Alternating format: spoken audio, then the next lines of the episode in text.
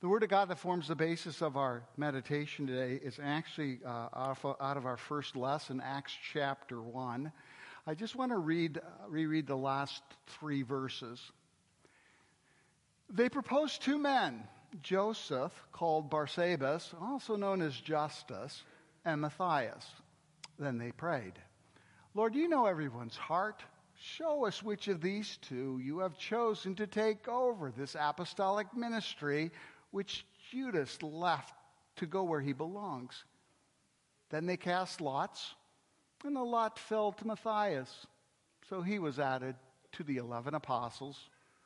This is the word of the Lord. Would you pray with me? Father in heaven, again, it is an opportunity to gather together around your word, to hear uh, your promise that you give to us all and how blessed we are to be a part of it. Open our ears to hear and to understand the guidance of your Spirit, that we may grow in our appreciation of the fact that we have been chosen by you to be a part of your work of salvation. In Jesus' name I pray. Amen. One of the cool things about being a grandpa, I would guess the same would be true if you were a grandma, is your grandchildren. I thoroughly enjoy um, how they uh, think and how they respond. One of the things that I have been reminded of on many occasions is how selfish they are and how much they want to be picked, to be first, to have the best. You can see it in the bathtub with bath toys. You can have two of the same thing and they want both of them. Uh, this last week, um, my grandson Connor uh, spent his last days of preschool at, at our home in the off day, and I just happened to come across some pennies that I had, and he told me he wanted them. I said, okay, you can have them, but on one condition. And he said, what's that? And I said, you can't tell your sisters I gave them to you. Because I know exactly what will happen. Guess what Grandpa gave me? Pennies. What? Grandpa, how come I don't get any? How come you give them to Connor, not me? That's not fair. How many do you get? I should get more because I'm older. It, were just some pennies. It made his day. But you have to be open to the idea that there lives inside of us all, even as an adult. The fact that being chosen is, well, our arguably important to us. All you got to do is think about being the one that wasn't chosen. Whether that's for a team, a job, a promotion, or some other activity. Not being chosen can be one of the most embarrassing events in our lives. What happens? Usually we end up feeling rejected, lonely, unappreciated wondering, well, what's the purpose now? What's the point? In our text today, we are going to have an opportunity to see how the early church came together and made a choice. They had to consider how are we going to fill the position vacated by Judas after he uh, betrayed Jesus. It was a choice between Joseph, also known as Barsabbas, also known as Justus. I'm just going to go with Justus for the rest of the service, otherwise, it's going to be an extra two minutes. Or Matthias. That was the choice. Who's going to replace? Now, Matthias was chosen and Justus wasn't. Now, we know that Justus, and frankly, every Christian, we know that they understand that they're chosen by God. And they're a part of a bigger picture, God's family, God's team, if you will. And that knowledge puts us in a position of telling others about that very same love that we have. Each of us is special to God. Each of us has been given this wonderful opportunity to share that love for others. God chooses you, and He chooses me, even though our experience in the world isn't that always the same. However, there is a part of the story that I think we can relate to, and that is that Justus was the unchosen. Justus knew the embarrassment of, of not being chosen for the position, even though at the same time he was very much engaged with the Lord leading the decisions in the throwing of the, of the, uh, the lots that were cast. Someone needed to replace Ju- uh, Judas. He knew that. They gathered together in the time between the ascension of our Lord, which was last Thursday, and Pentecost, which is next Sunday. It was during this time period that they got together to make these decisions. They didn't understand when the Holy Spirit was going to be outpoured, they just knew the Holy Spirit was going to come. One of the things that they were very keen on, though, is that there weren't 12 apostles anymore. Because of Judas' deception and betrayal, he left an open place for them to carry out the Great Commission as they believed they were called to do. They would have to be at full strength. There had to be 12 of them. So there was a church meeting. Maybe about 120 strong were there, and they considered who would be eligible for this job. And they came up with the two names of Justus and Matthias. Both men were qualified. Both men had experience. Both men had served faithfully. Arguably, they were both deserving of the honor. They were both loved by God. They were good men, but only one of them could be chosen for the position. After casting lots, which is the equivalent of either, that's actually the equivalent of drawing straws, I suppose, Matthias was chosen. The special honor, of course, is that Matthias today has a special day on the church calendar February 24th. You know what they call it? St. Matthias Day. There's no mention of Justus. He doesn't get a day. And in fact, if there wouldn't be this particular reading, and it's just this particular reading from Acts chapter 1, we wouldn't know of Justus at all. After this event is over, his name no longer appears in Scripture. He drops out of sight, never heard of again being forgotten is sometimes a part of the not being chose, chosen experience. You feel that way. You had your eyes set on something, you really wanted it, it doesn't happen, and now what? Forgotten, ignored? You consider yourself maybe a nobody? I wonder sometimes how certain people in the Bible must have felt when things happen. Justus is one of them. Here's a qualified God, guy, a qualified experience, deserving. He was, he was recognized by the larger group as somebody that could fulfill this role, but he didn't get the job. I wonder how he felt.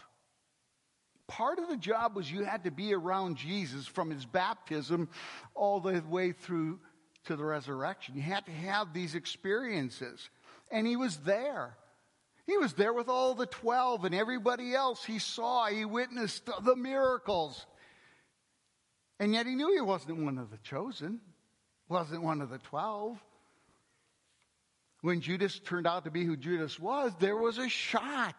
Maybe he could be included in this exclusive group of disciples. One shot, and it didn't happen. God chose Matthias rather than Justus. I got to think that would hurt. You know, God loves me. I know He chose me, but I didn't get chosen for the job. Does He really love me? Did He really choose me? You know how the mind works. Has He tried to figure the things of God out? I'd like to think most of us can identify with Justus because I think all of us want to be chosen selfishly, sinfully from the time we were little kids. We wanted to be the favorite, the best dressed, the most liked, the most likely to succeed, or the most congenial. We want to be loved, admired, appreciated, and complimented. We want to be the one chosen for honors, awards, teams, prizes, and promotions. Many of us would like to be number one. And you see that in our conversations with other people, the way we fight. It isn't about understanding or listening, it's about winning. Perhaps the sinful desire was a part of the cause of Judas' betrayal of Jesus. I mean, after all, one of the things that we know about the disciples of Jesus is they argued all the time about who is the greatest, who is the best, who is the most admired, who is Jesus' right hand, who is the one that could be counted on. Here, Justus is seeing all that. You got to think that maybe he got pulled into it, but he was quickly put down because he wasn't one of the he wasn't one of the 12. This was a shot. But it didn't happen. In our world today, we can't make it to the top, at least not all of us. The base of the pyramid of people is quite a bit bigger than the very top. Imagine a large company that is revamping its managerial positions and they say we have five positions and 1500 people are excited about it and they actually apply for the job Guess how many people are selected? Five. Guess how many people aren't selected? Well, if it was 1,500, it would be 1,495 disappointed people. They wanted the job. They saw themselves in this position, being responsible for many things. And yet, what were they left with? Disappointment, rejection. I sense I'm a nobody. Nobody wants me. What's the point?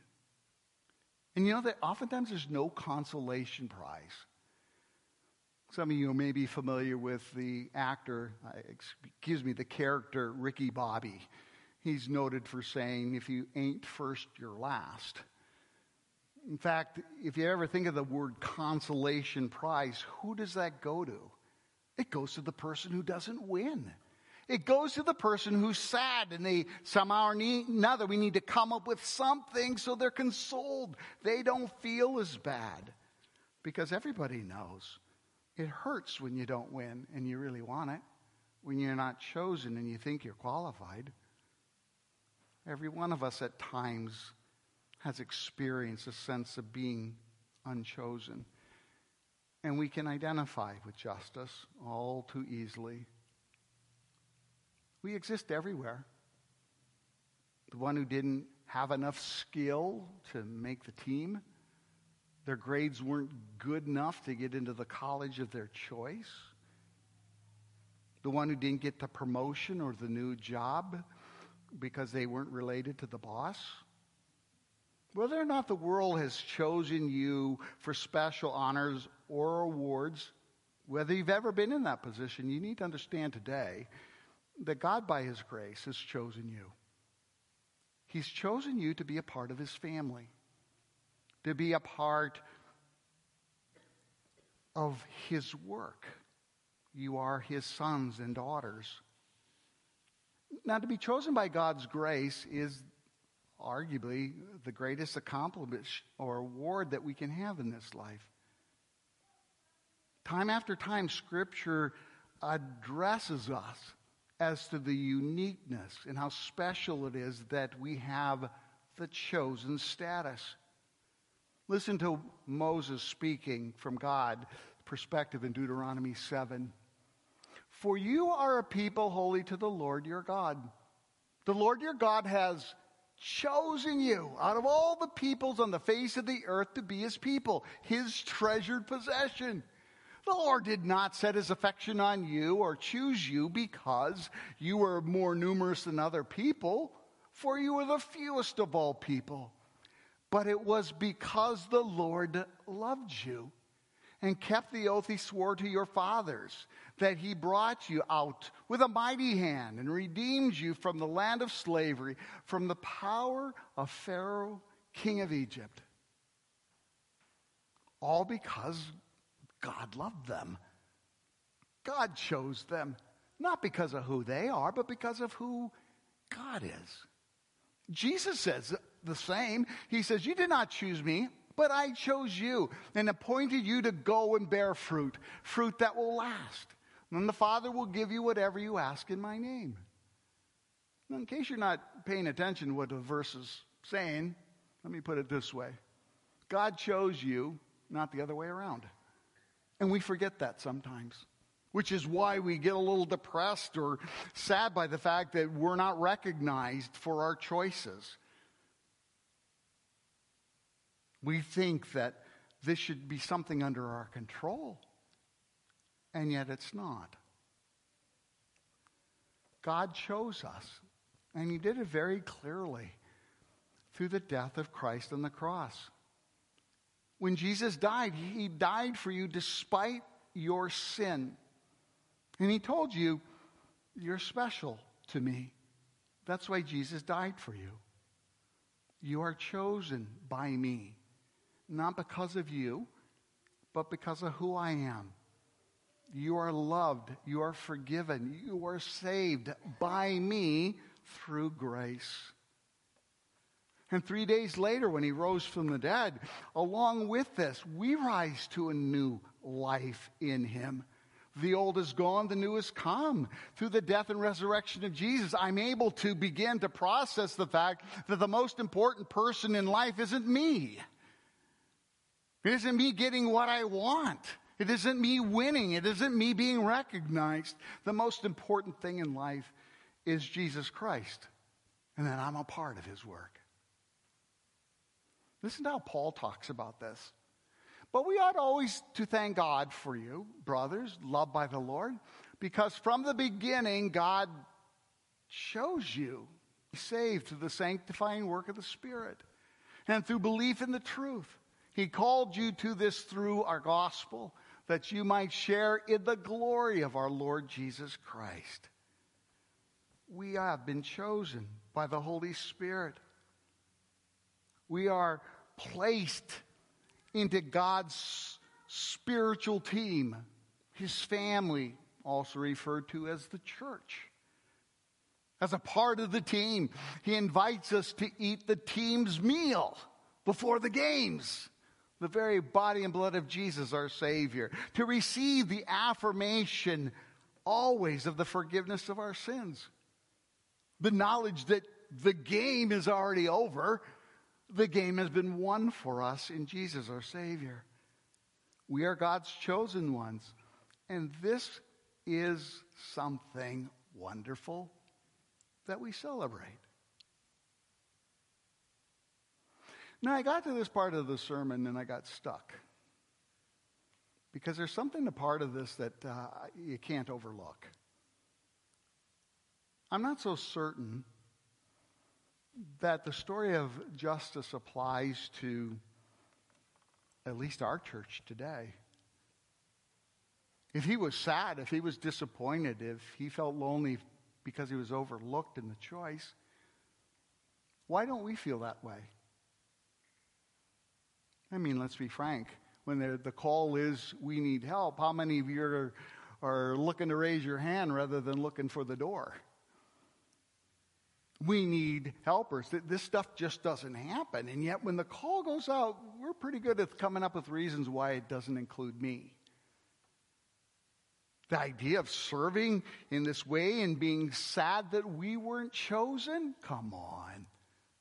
If I told you right now that Pastor Prima and I had a conversation in between the two services, Vacation Bible School is coming up in a couple of weeks, and we cast lots, and we chose the leadership team. And the names of the leadership team are.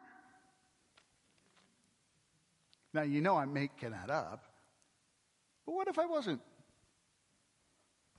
You're chosen to serve on our Vacation Bible School leadership team. You're going to be a teacher of third graders, and it's on this time. Look forward to seeing you there. We don't do stuff like that. Part of the reason is, is because we don't want to tell you what to do. We want the Spirit to guide you. He's the one that's gifted you. He's the one that will create the passion, the desire, as well as the giftedness to do this. The concern with Justus here, as it applies to us, is that would we be upset if we weren't elected president of the congregation? Overlooked as a greeter or an usher? We need help with the picnic. Well, thank you for not asking me. I'll be there. I just don't want to serve. Now, that's a whole other sermon, but it makes the point.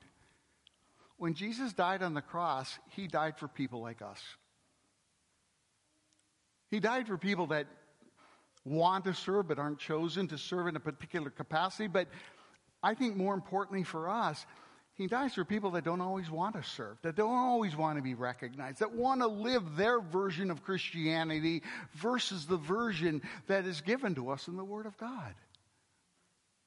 That being a Christian, being a part of the church, well, it's, it can be important and special in certain discussions, but when it comes to how I see my life and what directs me and, and what gives me purpose, I've got other things that I'd rather be chosen for rather win, rather than have under control than being called upon to serve.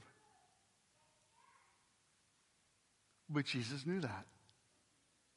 Jesus died for people just like us that struggle when it comes to the use of my time, treasure, and talents. What we need to remember are the words that were given to us in our baptism baptized in the name of the Father and the Son and the Holy Spirit. It is in baptism that we are connected with the death and resurrection of Jesus our Savior. This is where God says, You belong to me. You're my child. I forgive your sins. I choose you to be a part of my family of faith. Even though you may not always see the blessing and the privilege that it is. We know the power of God's Word. Each one of us is chosen whatever you feel concerning being not wanted or not chosen in the things that may be really important to you. You need to remember how important we are to God. That He risked everything, this life of His Son, because He wants so desperately to have a relationship with us. Jesus died on the cross for all of our sins so that we would have value in the God's in God's eyes, in God's favor. And these things are not determined by the things of the world. I mean, when you stop and think about it, what are the things that we want from the world? Are those even going to exist after we die and go to heaven? Or are they just for this life? Justus, I, I, I really do think Justus was able to be okay with the fact that God's will was done. Matthias was the one that was going to serve. He understood it doesn't matter how many teams you're on, how many awards you get, how much you have, or how other people view you. Our worth is defined by our God. He made us in His own image, and He restored us to our our created image by His grace when He forgives us our sins. There will be times where you're not going to feel overly excited because the world isn't given back to you the way you think it should. Meeting the needs of affirmation, acceptance that you so desire.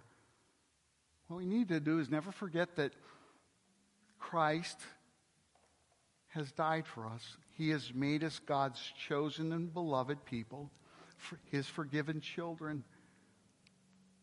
And that our purpose and value is, is understanding that's God's plan of salvation.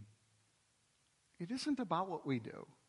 It's always about what he has done and continues to do for us in Christ Jesus our Lord. In his name we pray. Amen.